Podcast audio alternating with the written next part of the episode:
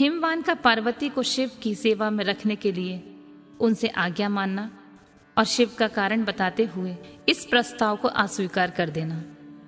ब्रह्मा जी कहते हैं नारद, तदनंतर शैलराज हिमालय उत्तम फल फूल लेकर अपनी पुत्री के साथ हर्षपूर्वक भगवान हर के समीप गए।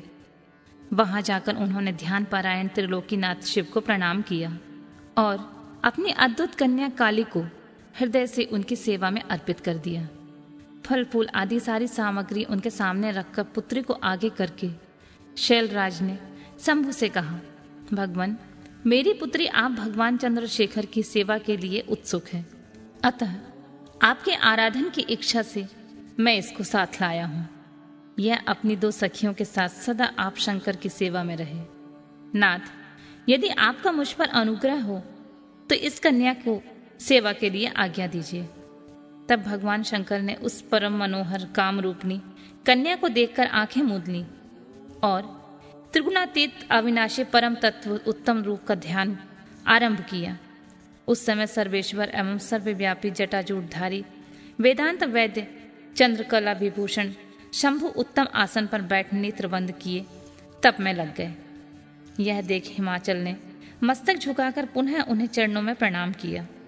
यद्यपि कि उनके हृदय में दीनता नहीं थी, तो भी इस समय वे संशय में पड़ गए कि ना जाने भगवान मेरी प्रार्थना स्वीकार करेंगे या नहीं। वक्ताओं में श्रेष्ठ गिरिराज हिमवान ने जगत के एकमात्र बंधु भगवान शिव से इस प्रकार कहा। हिमालय बोले, देवादेव महादेव, करुणा कर शंकर, विभो मैं आपकी शरण में आया हूँ, आंखें खोलकर मेरी ओर देखिए। शिव सर्व महेशान, जगत को आनंद प्रदान करने वाले प्रभु महादेव, आप संपूर्ण आपत्तियों का निवारण करने वाले हैं, मैं आपको प्रणाम करता हूँ। स्वामी प्रभु, मैं आपकी इस पुत्री के साथ प्रतिदिन आपका दर्शन करने के लिए आऊँगा, इसके लिए आप आदेश दीजिए।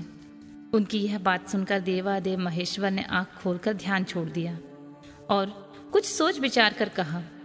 महेश्वर बोले, गिरिराज, तुम अपनी इस कुमारी कन्या को घर में रखकर ही नित्य मेरे दर्शन के लिए आ सकते हो, अन्यथा मेरा दर्शन नहीं हो सकता। महेश्वर की ऐसी बात सुनकर शिवा के पिता हिमवान मस्तक झुकाकर उन भगवान शिव से बोले, प्रभु यह तो बताइए किस कारण से मैं इस कन्या के साथ आपके दर्शन के लिए नहीं आ सकता? क्या यह आपकी सेवा के योग्य नहीं है? फिर इसे नहीं लाने का क्या कारण है? यह मेरी समझ में नहीं आता है। यह सुनकर भगवान वृषभध्वज शंभु हंसने लगे और विशेषतः दुष्ट योगियों के लोकाचार का दर्शन कराते हुए वे हिमालय से बोले, शैलराज, यह कुमारी सुंदर कटी प्रदेश से सुशोभित चंद्रमुखी और शुभ लक्षणों से संपन्न है, इसीलिए इसे मेरे समीप तुम्हें नहीं लाना चाहिए। इसके लिए मैं तुम्हें बारंबार रोकता हूँ।